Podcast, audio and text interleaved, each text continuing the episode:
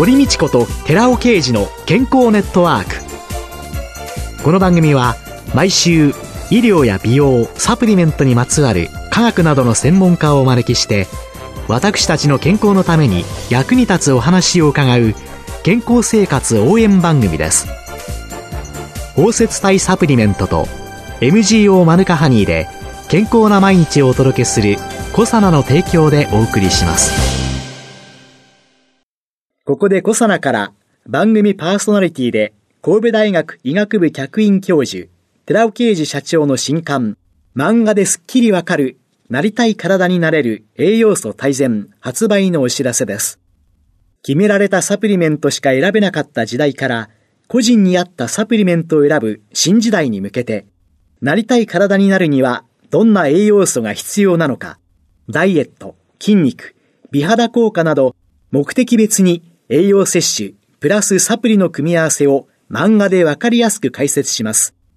寺尾啓治小佐奈社長の新刊、漫画ですっきりわかる、なりたい体になれる栄養素大全、発売のお知らせでした。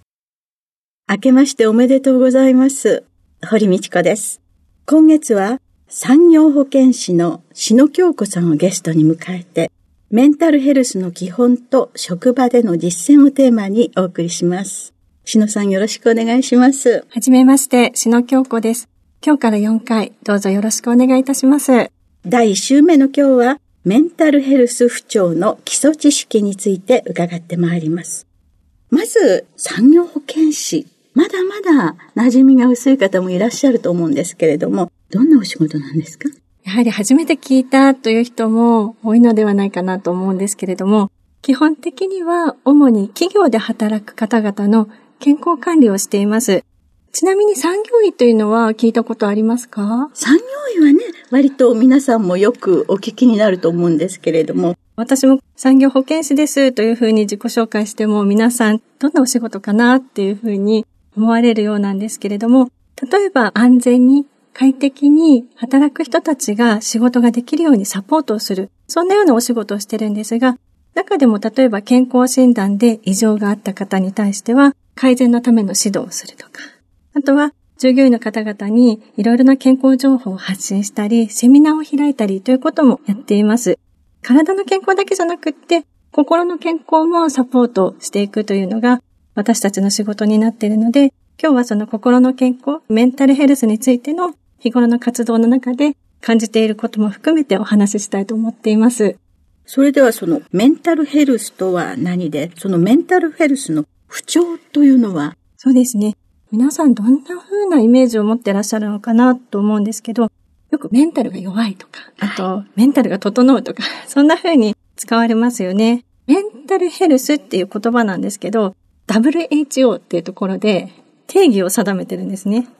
で、それがとっても難しくって、メンタルヘルスとは日常のストレスに対処して、自分の能力を認識して、よく学び、よく働き、地域社会に貢献できるような心の健康状態っていうふうに言ってるんです。うん、要するにメンタルヘルスっていうのは、日常生活を生き生きと過ごせるような心の状態っていうことなんですね。日常生活を生き生きと過ごせる心の状態。そうすると、生き生きできなくなってしまったメンタルヘルスの不調というのには、どのようなものが入ってくるんでしょうか？このメンタルヘルス不調というのには、診断名がついているうつ病とか、適応障害、はい、こういった精神疾患と、診断がついてないストレスが原因となって引き起こされる様々な健康状態の全ての問題をまとめて、何らかの精神的な症状があるよというのをメンタルヘルス不調というふうに言っているんですね。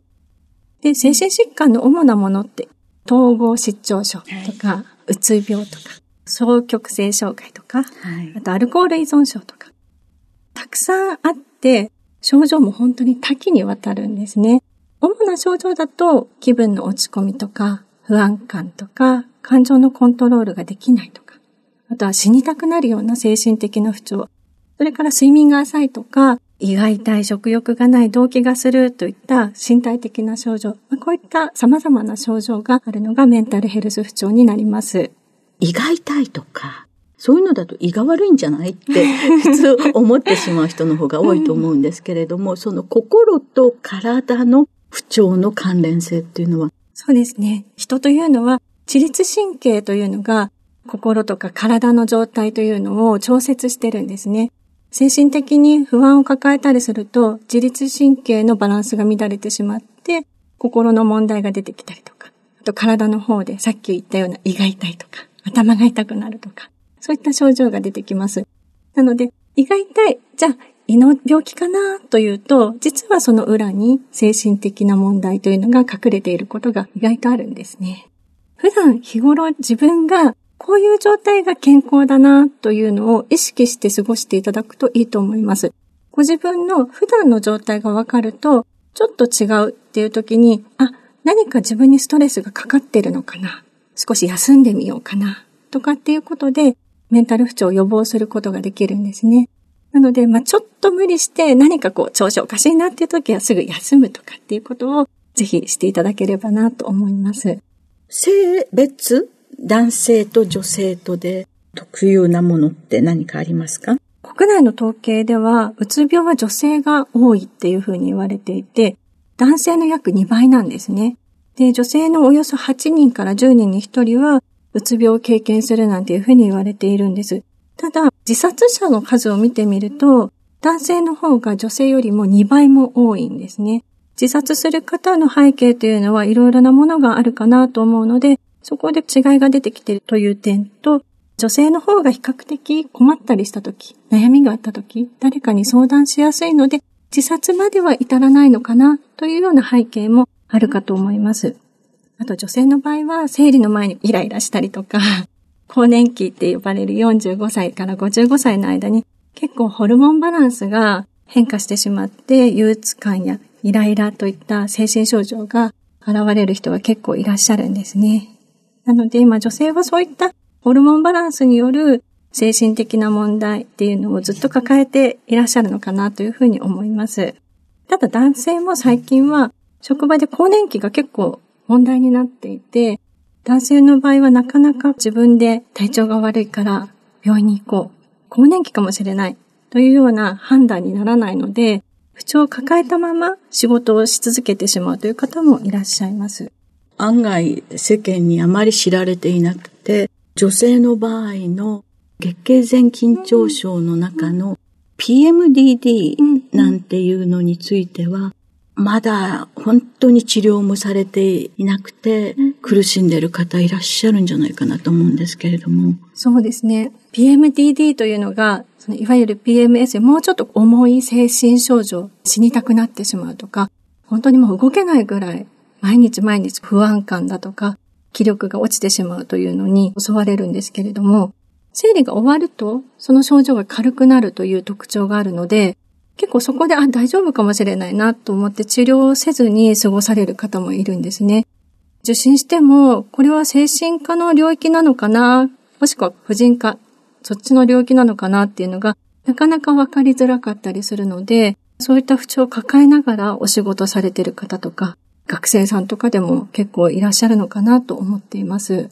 PMDD 月経前不安症候群っていうんですかね。これに関しては朝起きられなかったりだとか、ものすごく食欲が出てしまったりだとか、いろんな不都合が出てきて、そしてそれが社会生活の中できちんとできないというようなことで、うん、知られてない病気というのを社会全体に知ってもらうメンタルヘルスとして介入すべきものと、しっかり疾病として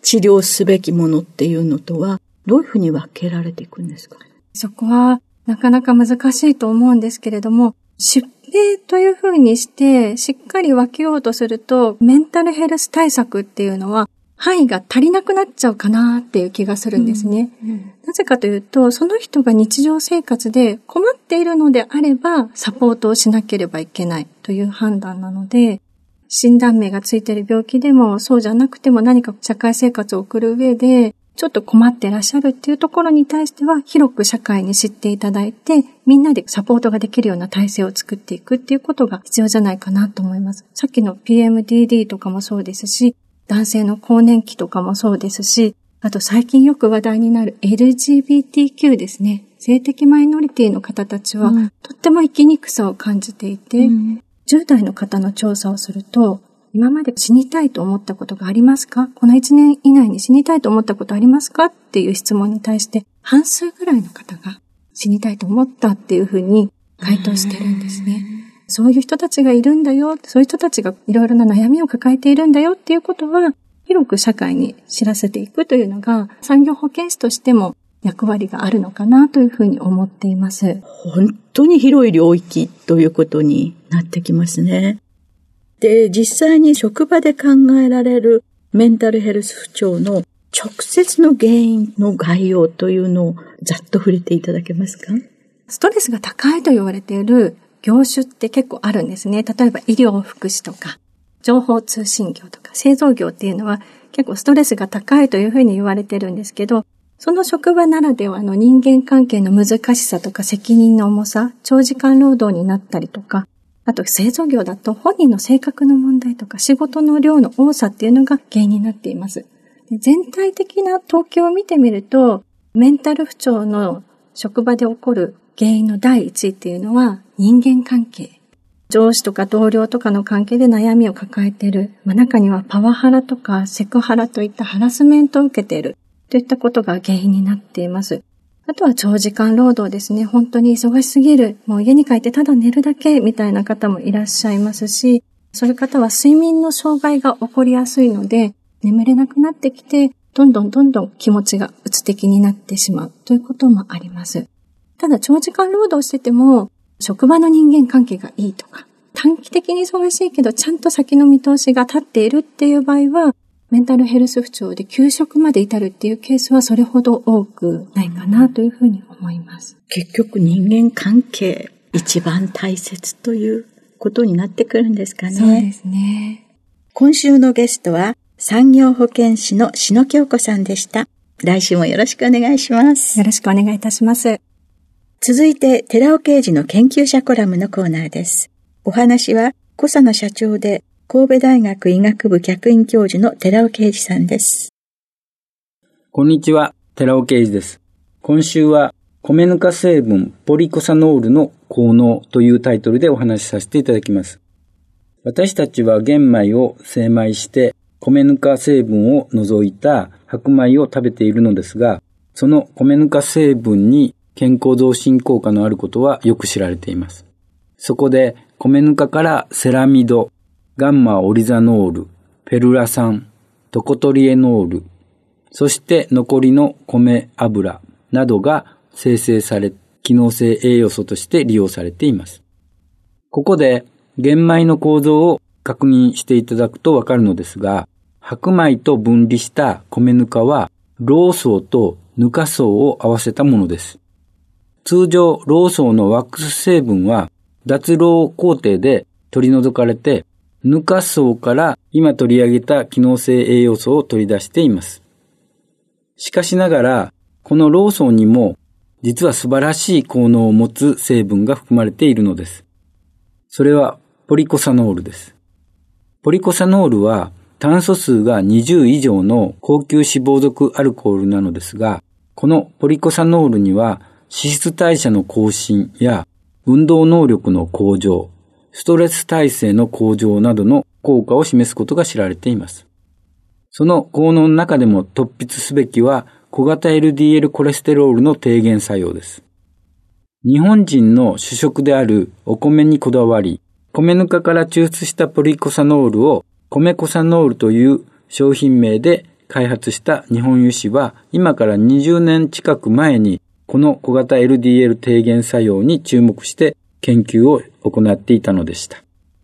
成人男性36歳から52歳までの平均44歳の20名に対して、1日にポリコサノール 20mg を4週間摂取してもらい、摂取前と摂取後の血中小型 LDL コレステロールを評価したところ、顕著に減少することが確認されています。また、ポリコサノールは肝機能の改善にも有効で、お酒を飲んだ際に発生する二日酔いの原因物質であるアセトアルデヒドの低減作用も確かめられています。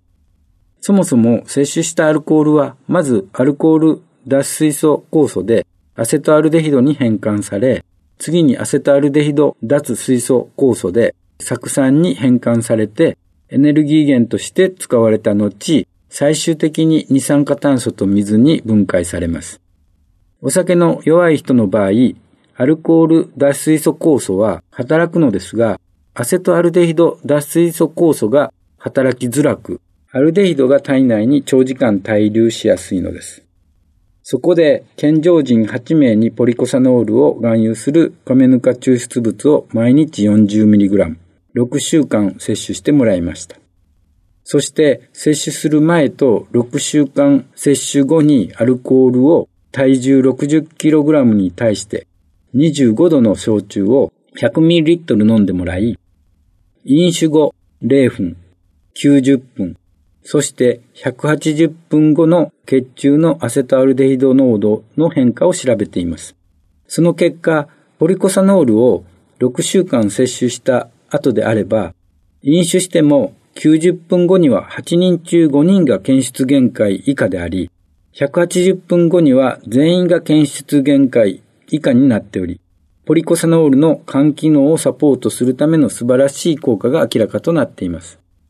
しかし、ポリコサノールはその化学構造から融点が高く、水に溶けにくいために生体への吸収率が低いことが問題です。このため、十分な効果を得るためには、たくさんの量を摂取する必要があり、コストが高くなるだけでなくて、味にも影響を与えますので、傾向的に摂取しにくい問題もあります。そこで、ポリコサノールの一つであるオクタコサノールの吸収性改善の目的でガンマオリゴ糖の利用が検討されております。依存でを用いてマウスに経口投与しています。その結果、リポソーム製剤、食用乳化剤、ポリオキシエチレン、ソルビタンモノオレート、油脂、コーンオイルと比較して、ガンマオリゴ糖を用いた場合に吸収率は最も高いことが確認されています。したがって、真の悪玉コレステロールである小型 LDL コレステロールを低減させて心筋梗塞や脳梗塞のリスクを下げるためそしてお酒を飲む方の肝機能サポートにはポリコサノールのガンマオリゴ糖包摂体を摂取することがおすすめなのですお話は小佐奈社長で神戸大学医学部客員教授の寺尾啓二さんでした。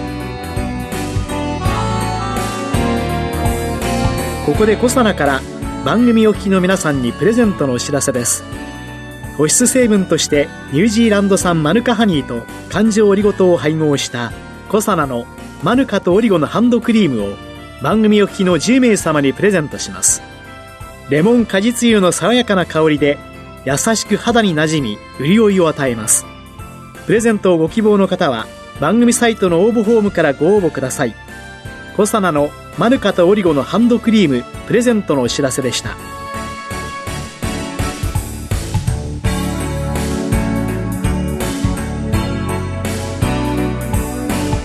堀道子と寺尾啓二の健康ネットワーク。この番組は包摂体サプリメントと MGO マヌカハニーで健康な毎日をお届けする「コサナの提供」でお送りしました。